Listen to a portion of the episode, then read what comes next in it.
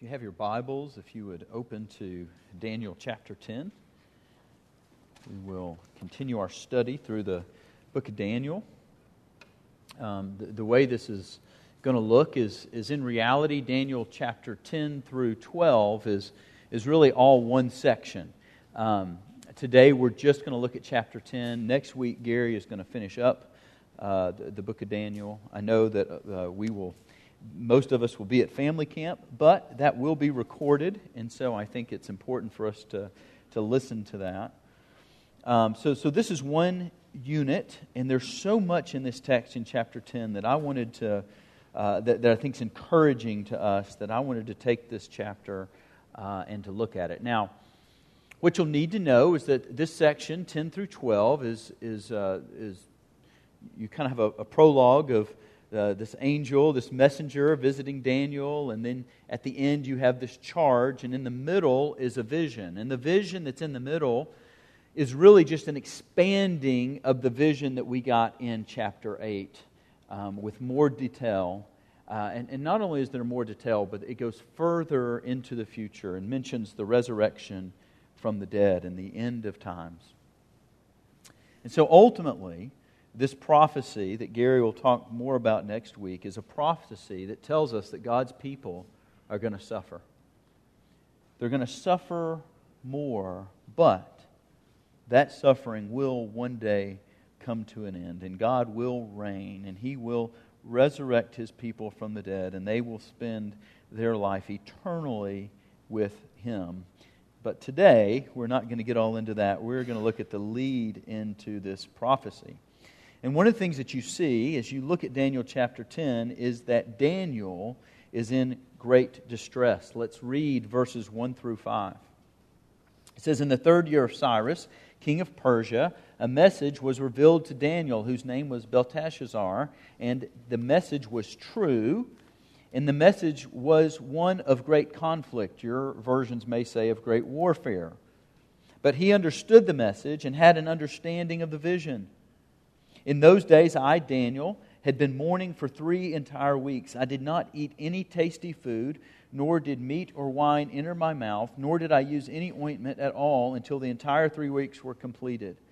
On the 24th day of the first month, while I was by the bank of the great river, that is the Tigris, I lifted my eyes and looked, and behold, there was a man, certain man dressed in linen, whose waist was girded with a belt of pure gold of Uphaz. Now, as we jump into this, there are several important things in this, in this introductory, uh, these introductory verses that we need to know. Now, the first thing is this. And the math is much easier this week than last week, okay? So I saw some of you bring in calculators. We won't need them that, that much this morning. But the first thing that we see is in the third year of Cyrus. And so what we know about the third year of Cyrus is this is after this is after many or some of the people had gotten to go back to Jerusalem and had started to rebuild the temple. The problem was, and one of the reasons that Daniel was so distressed, is that this rebuilding of the temple was not going well. God's people were being pestered uh, by their neighbors, uh, and really the building project had come to a halt. So things weren't going well. Daniel was discouraged. Uh, another thing that's interesting is that it wasn't as if when the people got to go back to Jerusalem that at this time a large number went back to rebuild the temple. In fact, a very few went. And you may ask, why did only a few people go if they had been in captivity for so long? And uh, there's one quote that says, um, uh, it, it, it's easy to get the people out of Babylon, but it's hard to get the Babylon out of people. That they had grown accustomed to Babylon. They had grown accustomed to captivity. They had grown accustomed to these ways. And so going back to Jerusalem, going back to build, rebuild the temple and rebuild the city was not attractive to them. There's also a question here of why wasn't Daniel there? And we have no idea. Some people speculate he was 85 years old, and some of you who may be in your 80s is like, yep, that's a hard journey. I'm not signing up to rebuild a temple at that age. Others say that, you know, maybe what was going on was that God needed Daniel, wanted Daniel there um, in Babylon still, that there was still work to do. The truth of the matter is, we have no idea. But what we do know is that Daniel is here. He's still in Babylon, and he is greatly distressed. It's what I figured as well. it's kind of like the modern day Amen app.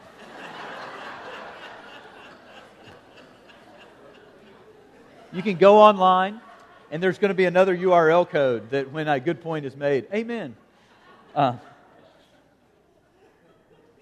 so notice, notice a couple of things that I want you to see as we as we look at his mourning.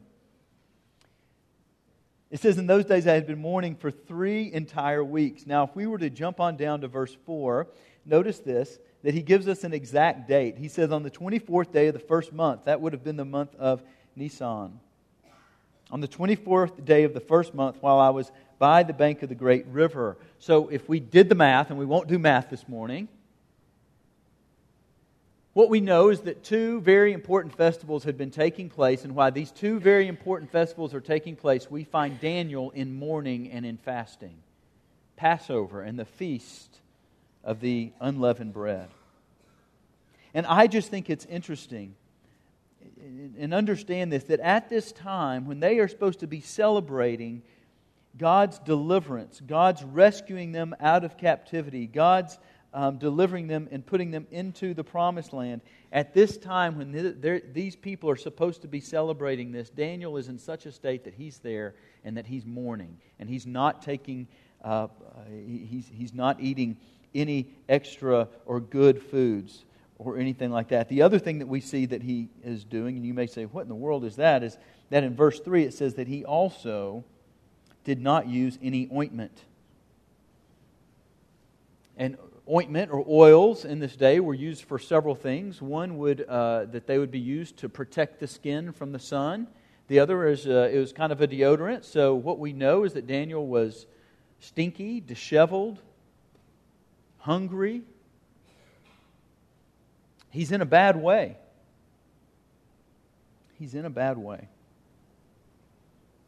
And we know why he is in a bad way, and it told us in verse 1 because he believed that the message of God was true and one of great warfare and conflict. Now, notice as we get into verses 5 through 9, notice his response.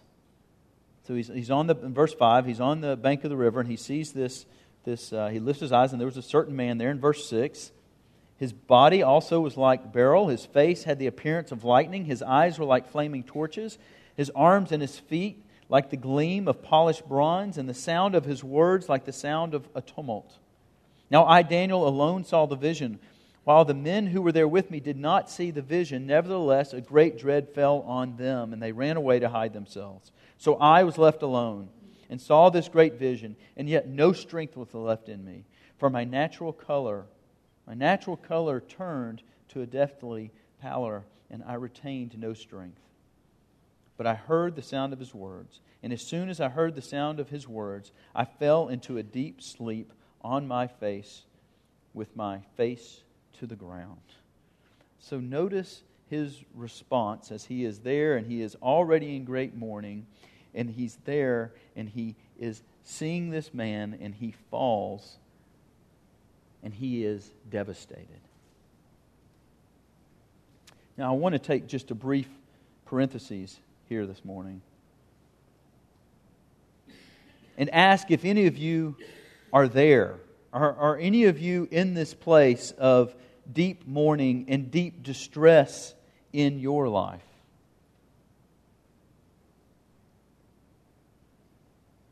You see, we're not promised that things are going to go well for us in this life. And so, one of the things that I know that in a room this large with this many people, that some of you come in here with burdens and with troubles, and you are distressed.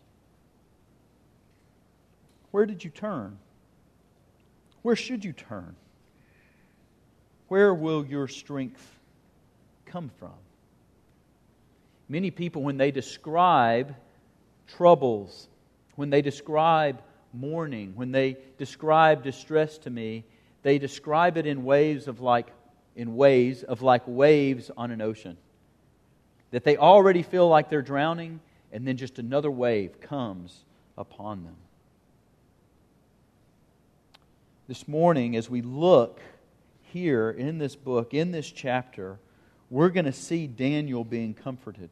And we're going to see that he's comforted by two things this morning. And I want us to take note of this because I think as God's people, God comforts us in much of the same way. And the first thing we're going to see in a moment is that God, Daniel, is comforted when God reveals his love for him. And the second thing, the second thing that we're going to see is that Daniel is comforted as God gives him a glimpse into the spiritual world, and when Daniel comes to even a greater understanding that God is fighting for him and for his people.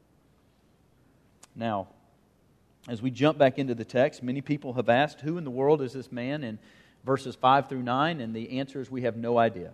People speculate all sorts of things, like this is Jesus, this is God, this is Gabriel. We have no idea.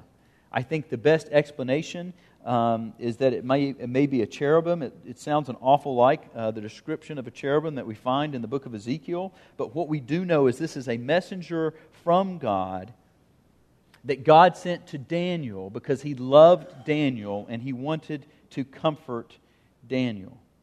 And the first thing that we're going to see as he is comforting Daniel, notice, as I read these verses in a moment, notice God's love for Daniel. Now, we're not going to see that necessarily in verse, 10, in verse 10, but we'll see it in verses 11 through 12. In verse 10, what we see is what happens when a man is confronted from a messenger from heaven. Then behold, a hand touched me and set me trembling on my hands and knees. Daniel is in a humbled position. And then listen, listen, listen as this messenger talks to Daniel. And listen to what he is saying about Daniel. And he said to me, O Daniel, man of high esteem. Now, this word high esteem, it's interesting. It means greatly loved or desired or treasured or valued. We're going to see it later in this chapter, and we also saw it in chapter 9, verse 23. Daniel was described this way. O Daniel, man who is desired, who is greatly treasured. Understand the words I'm about to tell you and stand upright, for I have now been sent to you. So, the second thing that we see is that God sent this messenger to Daniel out of his love and care for him. And when he had spoken this word to me, he, I stood up trembling. And then he said to me, Do not be afraid, Daniel, for from the first day that you set your heart on understanding this and on humbling yourself before God, notice this, your words were heard and I have come in response to you. So Daniel was told here that he's greatly loved. He's told to not be afraid, that this angel has come to you for your comfort. He has told him that your words have been heard, your petitions, your crying out to God, they've been heard, and that God has acted. God has sent an angel to him. Now, let's jump ahead and, and notice in verses 14 through 16, we find Daniel again getting to a place of discouragement. Verse 14 Now I have come to give you an understanding of what will happen to your people in the latter days, for the vision pertains to the days yet future. And notice what happens when Daniel starts to understand this vision. He said, When he had spoken to me according to these words, I turned my face to the ground and became speechless.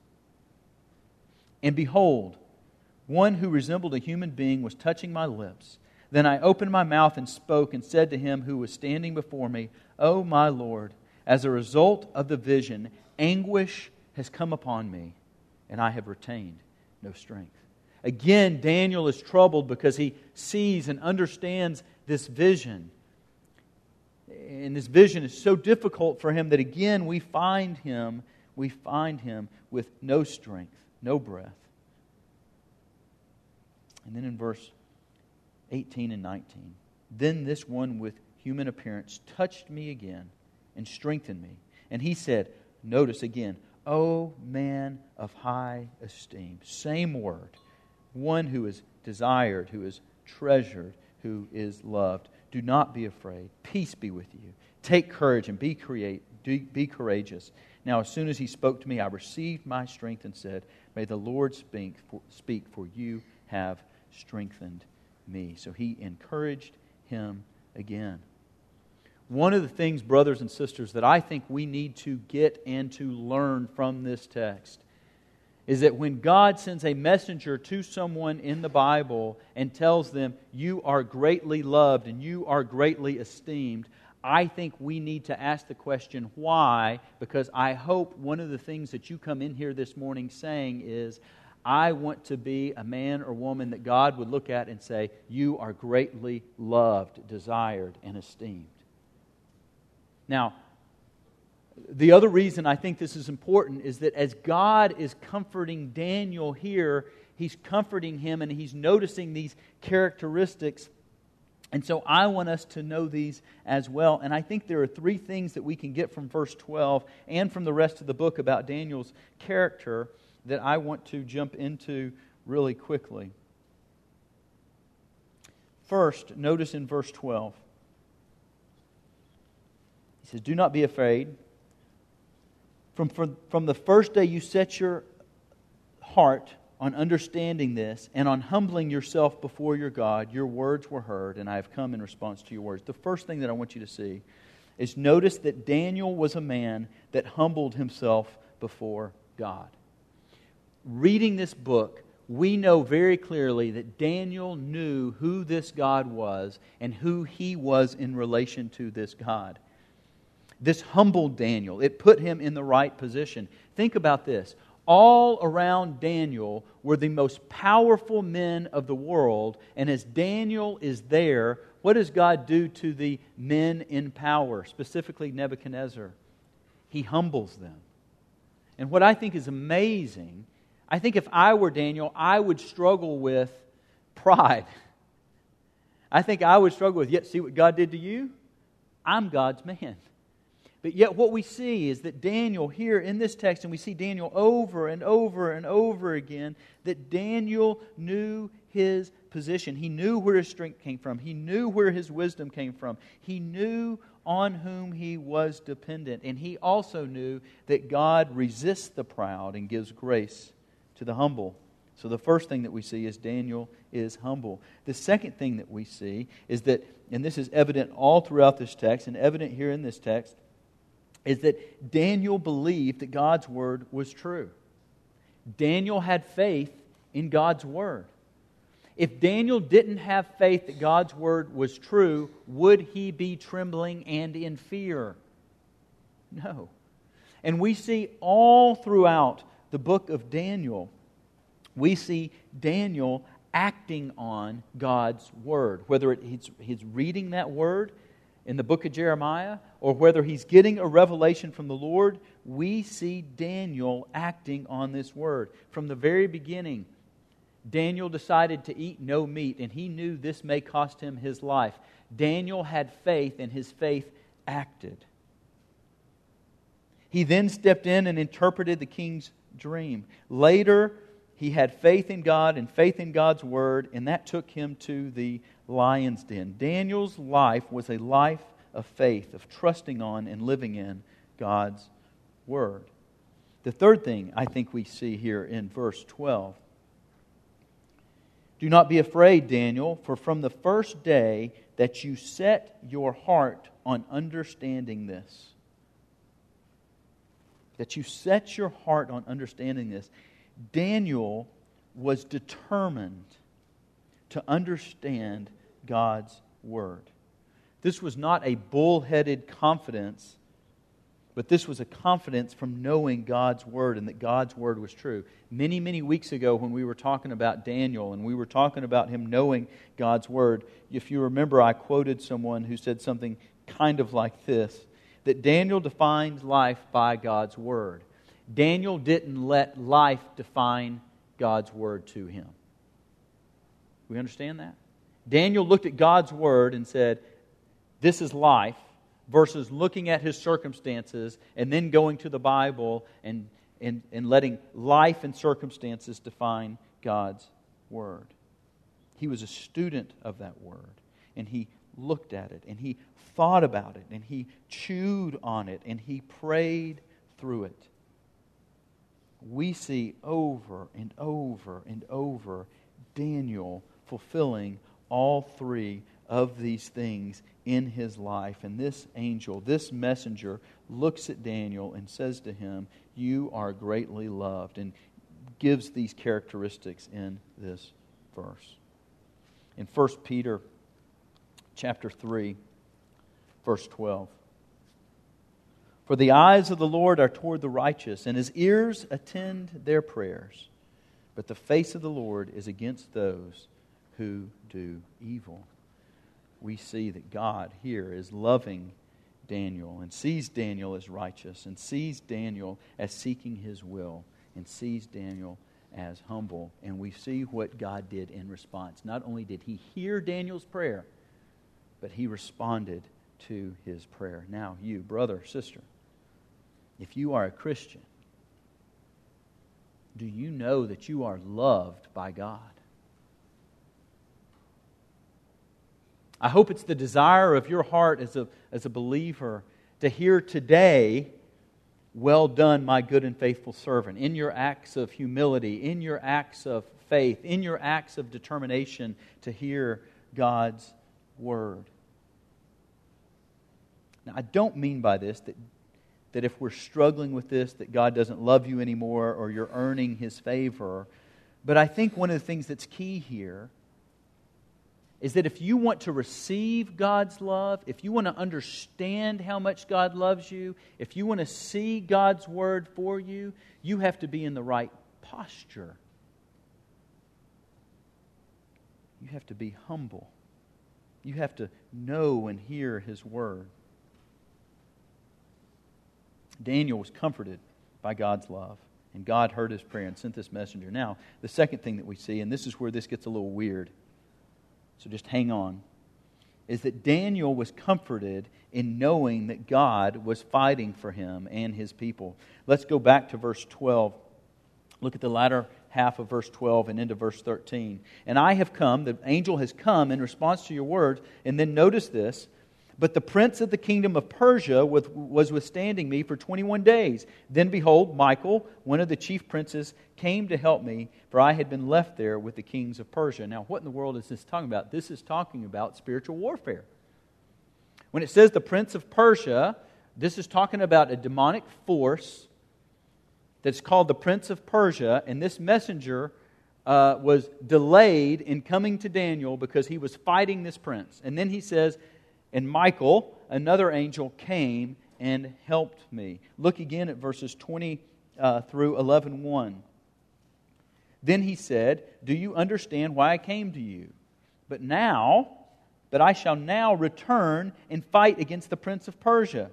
I'm going forth, and behold, the prince of Greece is about to come. However, I will tell you what is inscribed in the writing of truth. Yet there is no one who stands firmly with me against these forces except Michael, your prince. In the first year of Darius the Mede, I arose to be an encouragement and a protection for him.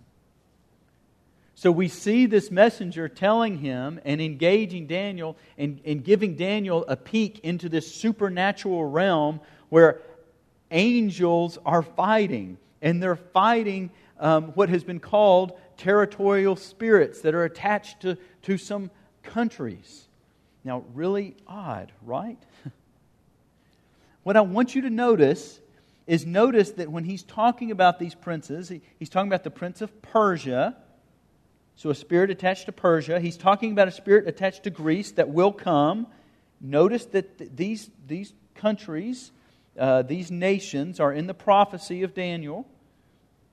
And then notice also, and you may not get this because you have not dug around in your Hebrew and in your Hebrew lexicons, but when he talks about Michael, your prince, that word there, your, is in the plural. Right? So, what this is not talking about is that we don't, we don't, Michael is not Daniel's guardian angel what we see is that Michael is the angel, is the messenger that has been attached to Israel to protect them and to fight for them. God has sent this to fight him to fight for them and protect them during these days and during these times. Now, you may be asking, what in the world is going on here? and you're not alone. Whatever is going on here, it is meant to comfort Daniel. It is meant to comfort Daniel. Now, one of the things that we have to know is that there is a reality that's in play here that I think we don't talk about too often. And the reality that is in play is that there is a spiritual realm. And we could spend a whole sermon on this, and this would interest many of us, including myself. But I'm just going to give you just a couple of verses that point to the spiritual realm. In Matthew 26, 53 through 54, Jesus is speaking here. Notice what Jesus says Or do you not think that I cannot appeal to my Father, and he will at once put at my disposal more than 12 legions of angels?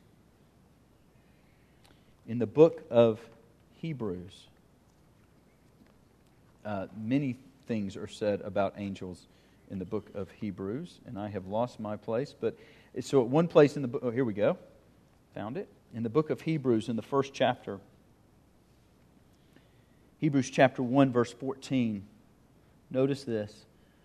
He's talking about angels. Are they not all ministering spirits sent out to render service for the sake of those who will inherit salvation? Later in chapter 2, verse 7, you have made him, talking about, you have made him for a little while lower than angels. You have crowned him with glory and honor. And then in Revelation, we see angels. In Ephesians chapter 6, this is the most famous verse, and we're to we'll come back to this a little bit later. But in Ephesians chapter 6, he tells Paul is telling the church at Ephesus, your battle is not against what?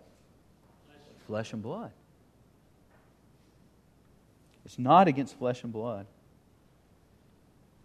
but it's, it's against powers, it's against forces,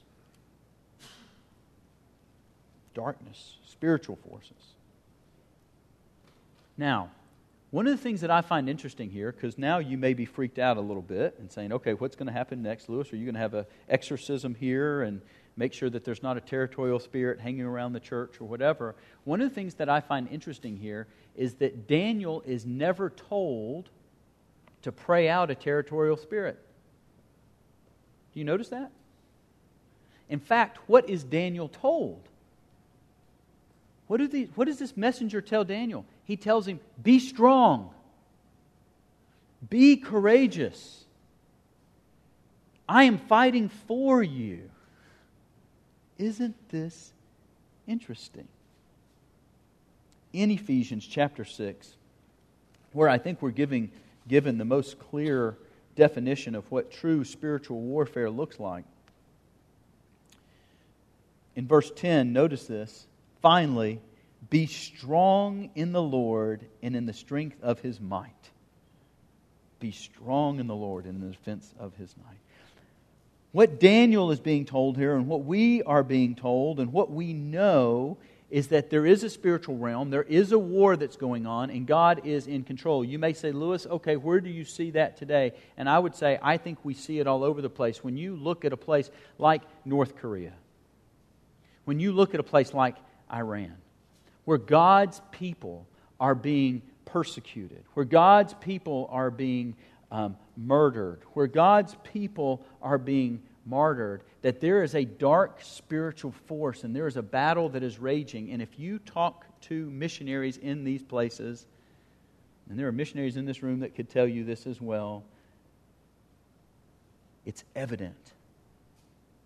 And the courage that they take is that God has said that these spiritual forces will not overcome His church. Stand up, be strong, be of courage move forward. And you may say, well, what about America?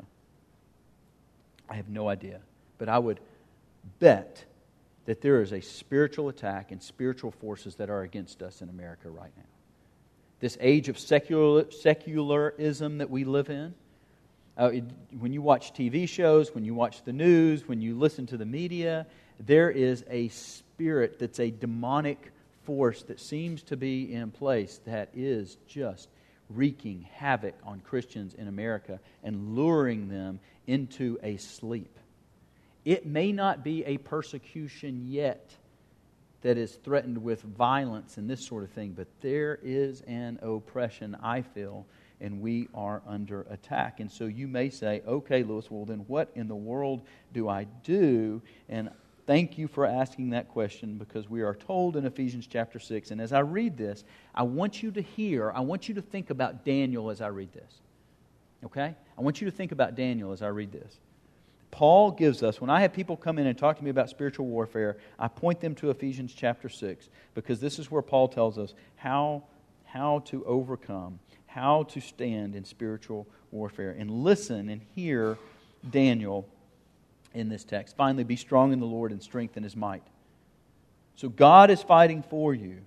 God is fighting for you. Be strong. Put on the full armor of God so that you will be able to stand firm against the schemes of the devil. For our struggle is not against flesh and blood, but against rulers, dark rulers, against powers, against the world forces of, the dark, of this darkness, against the spiritual forces of wickedness in the heavenly places. Therefore, therefore, take up the full armor of God, that you will be able to resist in the evil day, and having done everything, to stand firm. Stand firm, therefore, having girded your loins with truth.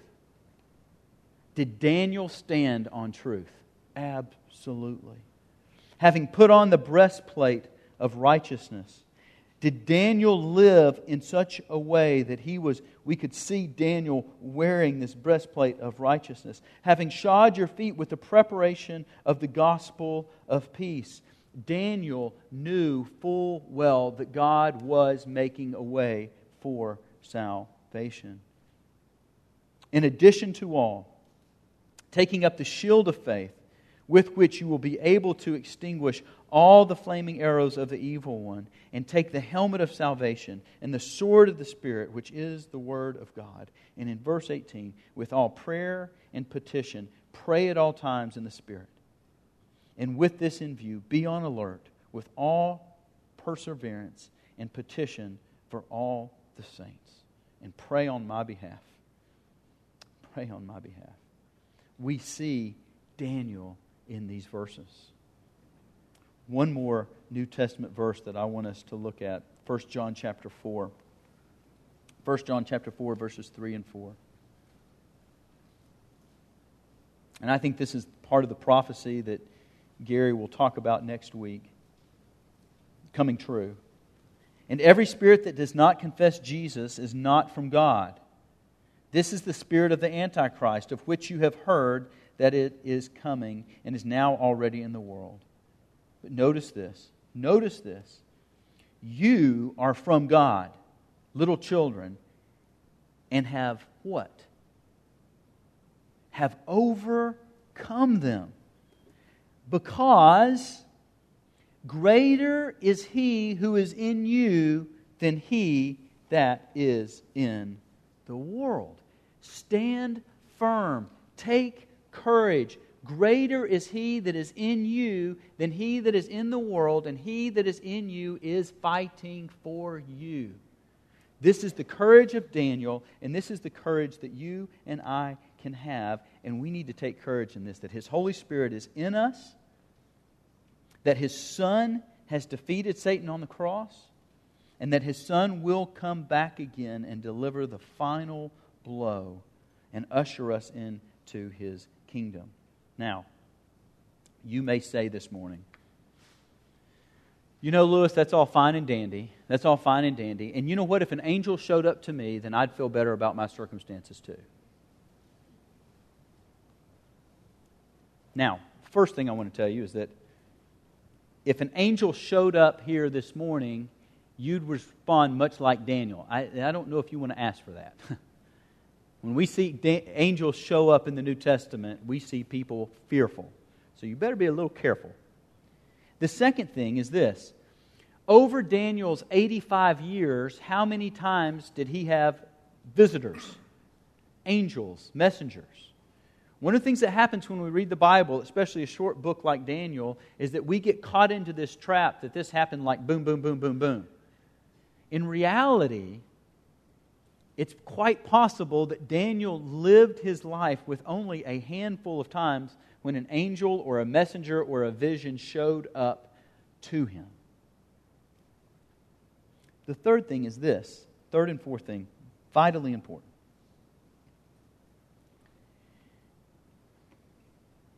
You have two things, these are the third and fourth things that Daniel didn't have, and you need to be thankful.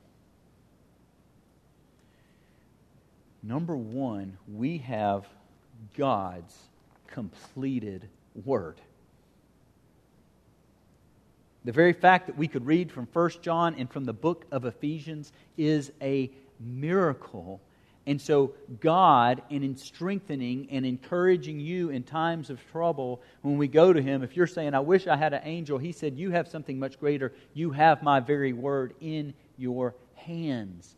Open it, read it, know it. The other thing is this notice in that verse in 1 John what we said. Daniel, when he was, this angel visited him, notice as Daniel was interacting with this angel, it was like me and Gary hanging out, except much more fearful.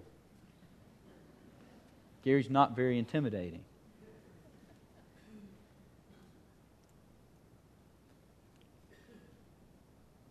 Notice in 1 John, it says, He that is what? In you. Brother and sister, take courage. Take courage. We don't need a visitation from an angel because you have the Holy Spirit of God, God's very Spirit, living inside you. So, just to end, again, the goal here that the angel is telling Daniel is that God will deliver his people. He will make a way. And we on this side of the cross know that he has made that way, Jesus Christ, in coming and reconciling us to God and forgiving of our sins. And he will come again. Jesus, our head, has defeated Satan and will defeat him finally once and for all. Brothers and sisters, brothers and sisters, let us take courage in knowing that we are loved by God. And let us also take courage that no matter what wave comes our way, no matter what oppression or circumstance comes our way, we know that we have a God in heaven that is fighting for us and has given us all the tools that we need to stand firm and take courage. Let's pray. Heavenly Father, God, we thank you for this word here in the book of Daniel. God, I know that at times people have used this passage to go on to uh, speculations about things um, and taken, taken this and then run wild. And God, we may get to heaven and some of those wild speculations may be true, but God, we want to stick to your word. And we want to lean on this word and to know that the reason that you gave Daniel the glimpse into the spiritual world was so that he would know he would know that you cared for him and that you were fighting for him and for his people. God, we know that you are still fighting for your church. God, let us take courage from that. Let us stand firm and help us to be bold. It's in your Son's name that we pray. Amen. As we